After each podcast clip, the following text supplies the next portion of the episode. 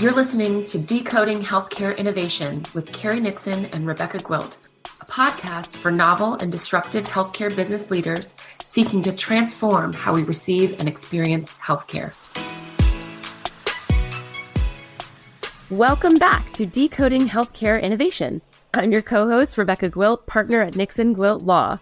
In the last episode, we talked about that essential next step that digital health founders have to take after they create their revenue model and sort of build their product. And that's selling, selling their solutions, especially when it comes to big buyers like health systems. If you missed episode 41, go back now and check it out so you'll be all caught up for part two of our discussion with the executive vice president of the Merritt Group, Tom Rice, and Merritt Group's director of healthcare, Erin Erban. The recent survey the Merritt Group put together that collected information from healthcare CIOs on their buying habits is really essential information for digital health innovators. In the last episode, we learned about the main influencers for CIOs when it comes to evaluating solutions like conferences, paid media, social media, podcasting. And I think there were some pretty surprising results. We're diving back into our discussion where we left off, which was KOLs. If you don't know, KOLs are key opinion leaders. Now let's rejoin the conversation. Okay, so my next question is going to be about something related to social media. And I'm going to say the word KOLs, which I have learned are key opinion leaders. Can you talk a little bit just about what a KOL or an influencer is for folks that aren't familiar? Yeah, uh, key opinion leaders or KOLs are typically clinicians or physicians who have developed, you know, stellar credentials in the medical field. They're they've been out there and they've, you know, done some amazing some amazing work. They're usually pretty prominent at the healthcare conferences that Erin talked about. They author numerous articles in peer-reviewed journals on their particular level of interest. They're very important as they can amplify the science associated with a company solution and lend a, a company a lot of credibility, you know, in front of the health system CIO when it comes to the the sales process. We've had a number of clients that use KOL successfully. Um, they can be found in article searches. If you go out in terms of how to find them, they can be found from just asking your network for referrals, certainly by attending their speaking engagements or just browsing, you know, social media content and research specific forums. And then to your question in terms of the best way to utilize KOLs in terms of reaching the the, the CIOs, I think, you know, number one is speaking at events. You know, when putting together submissions for speakers at key industry events. You know, you need to include your KOLs on the View panels that, you know, will help educate your attendees on the problems your solution addresses. You can also put forth, you know, solo submissions for your KOL to build their eminence in front of, you know, in terms of your area of focus. The second way I would say is is educating marketing and sales, you know, bringing them into your to your company meetings, your sales trainings, your marketing summits. The KOLs really should be at the top of those agendas to educate your teams on the core issues that you know your solution addresses for patients. I mean, they're going to be the best way to to break it down to the most simplistic level.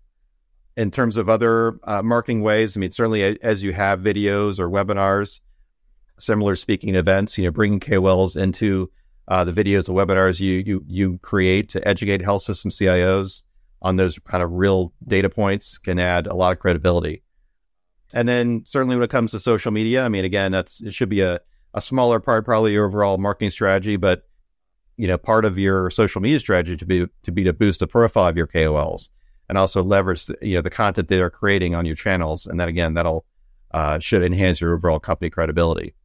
And then finally, it, you know, in terms of publishing articles, you know, in addition to the the journals that your KOLs are already submitting to, there's a wealth of other contributor article opportunities out there at the publications, like Erin mentioned, so you could submit your KOL for an article or create like a joint submission from your KOL and a key company subject matter to get a nice placement in a in a publication like that. So yeah, that's that's that's uh, the key points I would bring up there. Yeah, yeah. I mean, this this looked. The, First of all, that was pause, listener, rewind, listen again, write all of that down. That was jam packed, full of really um, really actionable things that you could do. I, I will just say that this seems pretty huge. This is a 90% a, a statistic in this in this report that 90% of your buyers are very or somewhat influenced by KOLs and influencers. So this seems like a really good use of these companies' time is sort of developing these relationships and leveraging them. Yeah. The other the other piece that that was sort of jumped out to me as super important is that videos and case studies and um, your website and webinars, things that Tom just mentioned, that those are the most impactful content. Erin, how, how should companies think about leveraging these things? Is it important to have variety? Should they focus only on the most impactful? You know, what is the what is the what is the approach that the companies should take?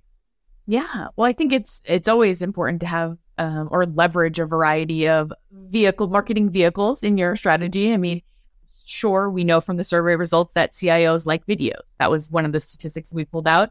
So we know videos are particularly effective. But, you know, if we put a little thought behind this, why is that? What about all of these pieces of content that can make them resonate with CIOs? Well, I think it's a few things. The first being that the reason why we think CIOs like videos is because they're short, they're digestible, they're engaging. So if you can make short case studies and an engaging website and webinars that um, are engaging and digestible, you know, CIOs are humans. We all have such a short attention span. So if you're going to try to get your information about your technology solution in front of them, you need to do it quick and you need to um, you need to do it in an exciting and engaging way. So I think there's that. And another important sort of through line into using all of this content effectively is demonstrating ROI in all of it. Again, it's tough economic times. CIOs, you know, I mean, health uh, ho- hospitals rather. I mean, last year had one of the worst years on record. They're they're struggling, and you know, if you're going to invest in the technology, you need to know that you're going to get your you know, you need to know that ROI. So, I think those are the two things that you need to keep in mind, no matter what content vehicle you're using, whether it's video, website. Again, to keep it short, digestible, engaging. White papers we know didn't perform very well. I think it's just not exactly a, a content type that's resonating well. It's just maybe too much, a little bit too dry for um, CIOs right now. And then also demonstrating that ROI. It's another way to make you know, any piece of content uh, more impactful. Yeah, as as I'm as I'm listening to all of this, it seems um, it seems like it's easy for it seems like it would be easy for a for one of your clients for for for companies, especially early stage companies, to become pretty overwhelmed with the amount of options and the amount of channels that there are and the amount of content they have to produce and make sure that's sort of spoken in their voice and has, you know, is accurate.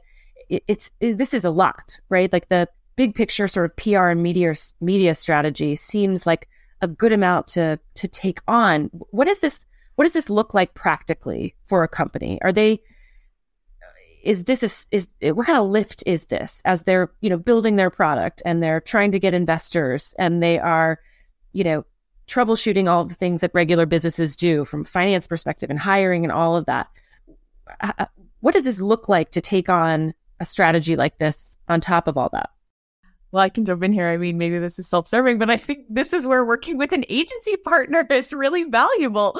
You know, um, oh, I swear I didn't set that up for that, but that, but, but but, but go me. Okay. Yeah. But yes, I hear you.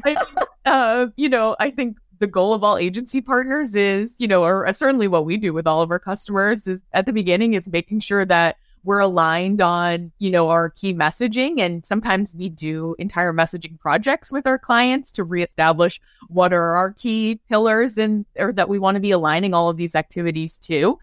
Other times we join forces with clients that have maybe already put some thought into that and we um, make sure that we're on the same page. And then, you know, it's really your agency partner's job to um, have, you know, their hands in a million different things or moving in a million different directions. I mean, we know how to juggle all of these things at the same time.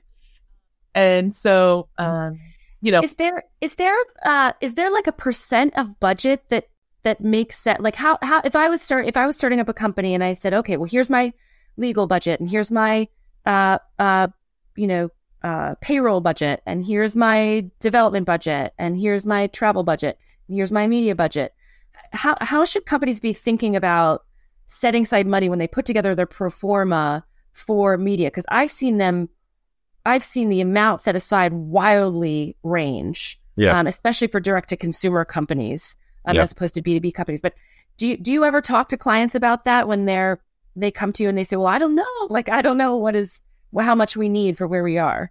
Yeah, it's a good question. Um, Erin, I'll let you. Ch- sorry, I'll let you chime in too. I mean, I, I, I wouldn't say that on the media side, we get that too much. I think on the broader marketing side, which media falls out of, typically we see anything from you know at five to ten percent. That's kind of some some industry standards, but that's that's typically what what we point to.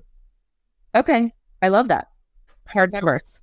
Yeah, I think what I would add is just that it's uh it's not necessarily um I don't know size of company to marketing spend. It's really what you have to work with. I mean, I think that's what the questions we ask. You know, when we're vetting a new client to work with. It's, well, let's talk about what we have to work with and what we can build this program around in terms of what you have in terms of case studies that we can leverage in the media, who you have for KOLs already. You know, a big company with no KOLs is going to be challenging to build a media program around, whereas maybe a small, com- smaller company with, uh, you know, a sizable amount of KOLs for the company, uh, we can do more with or a more compelling story. So, anywho, all this to say, I don't think it's squarely size, company size, sure. marketing size. Sure. Okay. Okay, that's helpful. So, okay, so so given all of this sort of the results of this study, how has this if if at all changed how you advise your clients, Tom? Are there um are are you modifying your sort of tried and true uh strategies? Did you learn something that that's going to, you know, uh, be more effective than what you thought before? Were, were, was any of this surprising to you?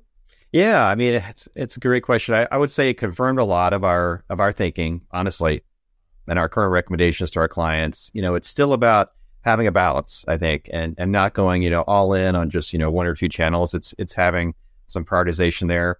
I think you know as pertains to CIO, as we mentioned, you know we're seeing a gravitation right now toward more traditional channels honestly, then, you know, so, but there still needs to be diversification. I think you can't take this, you know, the results of this survey and say, hey, media, you know, that's, that's all we need to focus on right now. You still have to have a focus on all these areas. So it is about just having some prioritization in all these, um, all these channels. So socially is certainly a, a lower priority, but still deserves some focus, especially LinkedIn.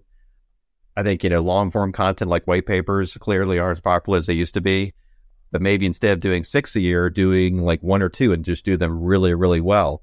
So they are going to have an impact. But I, I, think certainly when it comes to to content, prioritize you know those shorter forms of content like video, and you know video is always part of our recommendations, and that was you know I think proven you know pr- to be true. Kind of that came out of these these results. Yeah, definitely variety was was an impression that I got.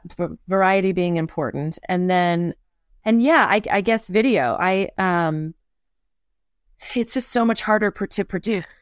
It's so much harder to produce. I'm sure there's like a big groan across the, you know, the listener population, but but but you know, I can tell that I prefer to watch a, a video on a on a client website about how their how their product works. It used to be that you didn't have that. You had to set up a demo and you had to schedule a meeting and you had to sit down and that they would show you the product. And uh, frankly, now there's two minute you know, two minute videos on a lot of these websites that are just made from existing technology that, you know, has all of the graphics and everything you sort of tell it what to do. The the lift seems lower and it, it, is than it used to be. And and it is, at least for me, as a buyer of tech for my firm and my and the podcast, it's it's certainly compelling to me. It feels like it saves me some time. Yeah, and we're we're seeing clients. You know, certainly the the power of a well produced, slick video goes a long way. But we're seeing, you know, uh, the industry move toward, you know, less produced videos, more kind of off the cuff. Maybe not something where you're just holding an iPhone in front of you, but things that are, TikTok. you know, easy to produce. Right. You're doing a lot of TikTok these days. that's we, that's definitely part of it, right? Yeah.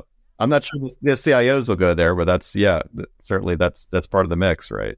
Yeah, we heard a lot last week about at the conference about you know, everyone being excited about TikTok. Certainly not a corner of TikTok. Despite being a healthcare technology marketer for years, I'm not in healthcare technology marketing TikTok, mainly just dogs on my feed. But that's right. That's but, right. No, it's the future. Who knows? Who knows what healthcare IT and technology TikTok will look like in a few months or years? Yeah. Yeah. Well, I mean, better to be um better to be mindful and ready to pivot when when needed.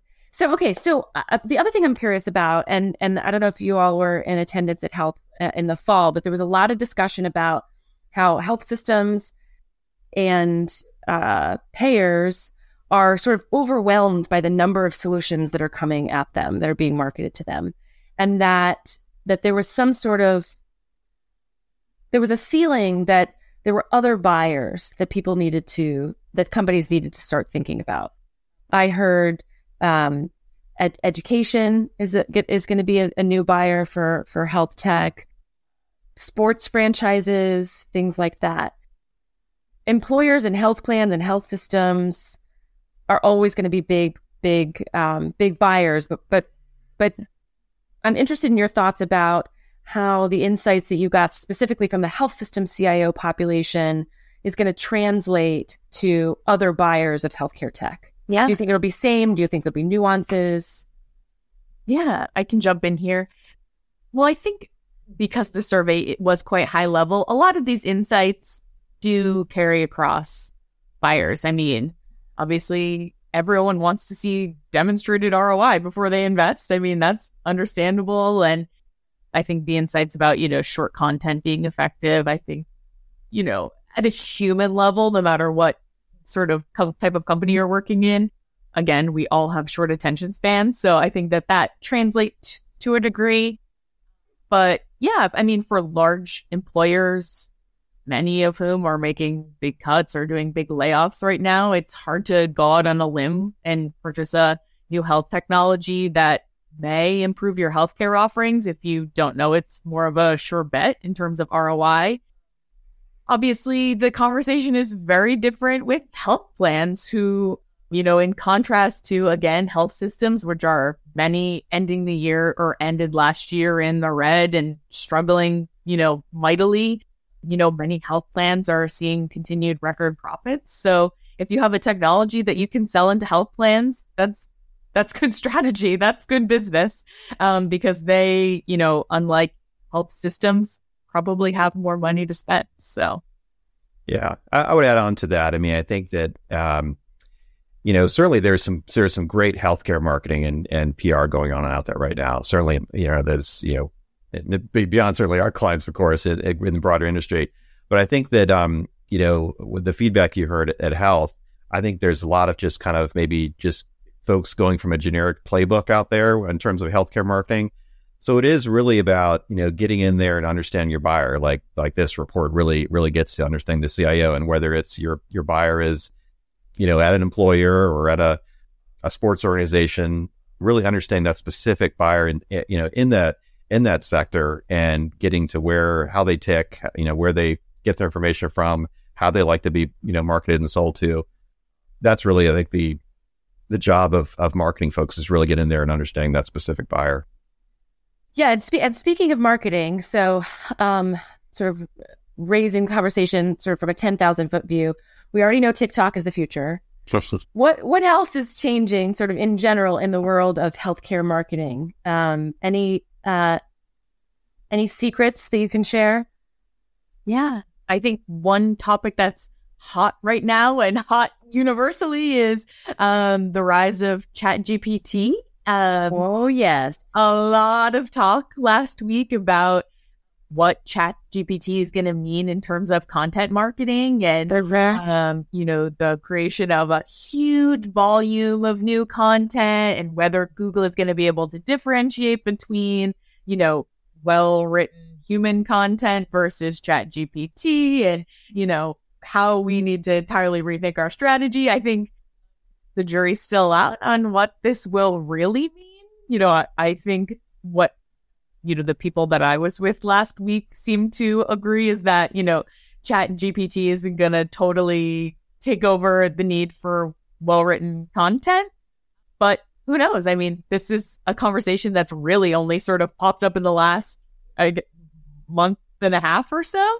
Um, so, you know, to be determined on on what this really means for marketers. I, I have spent way too much time this since the beginning of 2023 asking questions of chat gpt i'm like blown away and i absolutely believe that content marketing is going to change in some way i'm i'm i'm interested in whether so you seem to be saying that chat gpt that if you for instance if you did content marketing that that you would want to make sure that google's algorithms recognize you as a person if they recognize you as not a person, they might push you down in the in the SEO. Exactly. Ah, okay, okay, okay. Because I'm just wondering if ChatGPT is going to make Google a- obsolete altogether. Oh, okay. I mean, that's why, yeah, Google's going to get in the game too, right? Yep. Yeah, yeah, absolutely, absolutely. Well, we'll have to we'll have to invite you back in a year um, to give us an update because I think this tech is moving really, really fast. Yeah. Big time. Um, okay, so so this has been a really insightful discussion. I am so glad we got to some practical, tactical tips. I think uh, the last thing that I will ask is, in your opinion, what can what can digital health companies do right now today to uh, supercharge their success? Yeah, and I'll start, and Erin, I'll, I'll turn to you. I mean, for me, it goes back to what I said earlier. It's really sitting down and developing those buyer personas and understanding how your specific buyer ticks. I mean, I think if if you're looking for a kind of go with a more of an elephant gun approach in terms of what's going to work for the broader healthcare technology market, it, it's just not going to resonate. It's really getting down to that buyer specific level. Yeah, I think my thought would be to to get out there. I mean, I'm a firm believer in thought leadership. Have something to say and have something new and different to say. Um, I think that's one surefire way to supercharge your success, stand out in the market, is to bring new, edgy, different insights to the market. That's that's how you stand out. Love it. Love it. Okay. Well, Tom and Erin, thank you so much for spending time with me today uh, to break this down where can our listeners go to learn more about about you both and about Merritt Group? Yeah, so uh, merrittgrp.com uh, backslash 2023 dash health tech dash marketing dash guide, and that's uh, how to how to get to the the link itself. We'll send that to you as well, Rebecca, so you can put it on the. Uh, yeah, well, absolutely. I've got it. We'll include it in the show notes so people can click on it.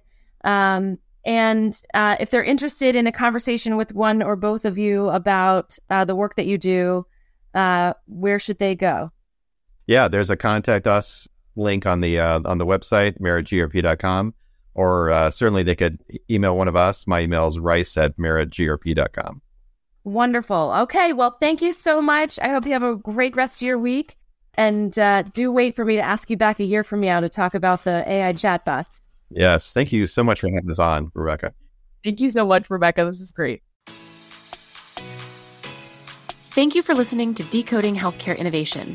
If you like the show, please subscribe, rate, and review at Apple Podcasts, Spotify, or wherever you get your podcasts. If you'd like to find out more about Carrie, me, or Nixon Gwilt Law, go to nixongwiltlaw.com or click the links in the show notes.